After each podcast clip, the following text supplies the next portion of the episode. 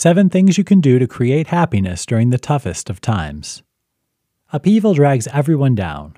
A crisis wears on a person, eroding mood and destroying optimism.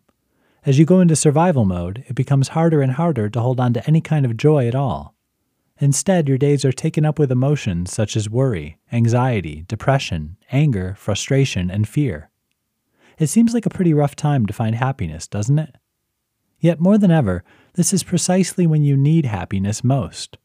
It's a positive outlook and a great deal of optimism which is going to get you through these tough times, which means it's up to you to create this happiness as soon as possible. Why not try these tips? Take a walk. Physical exercise promotes mood in tremendous ways. Seize the chance to take a break for a few minutes when you can and step outside.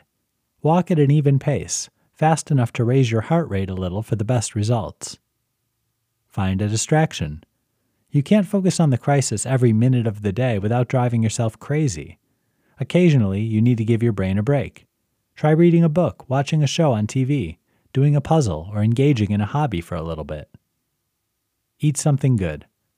It's so easy to forget regular meals when you're in the midst of a crisis, but low blood sugar affects mood in negative ways. Also, if you're just grabbing snacks, junk food can make you lethargic and inhibit your ability to think clearly. As much as possible, try to maintain a regular schedule for meals and eat healthy. Fix something. Your world is out of control and can't be fixed easily.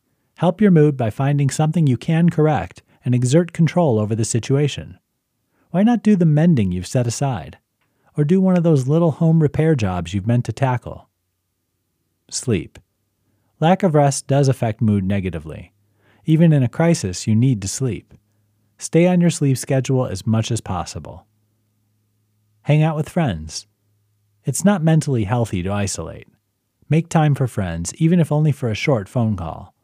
Touching base with people who love and support you will do wonders for your mood. Do something. Act. Nothing makes you feel more helpless than inactivity. It might be you're not able to do what you normally would during this upheaval. Instead, find the next best thing you can do and focus on that for 5 minutes at a time until it's done. Remember, happiness can't be forced. Some days you're just going to feel what you're going to feel. But by paying attention to your mood and working to improve it, you set yourself up for the greatest success.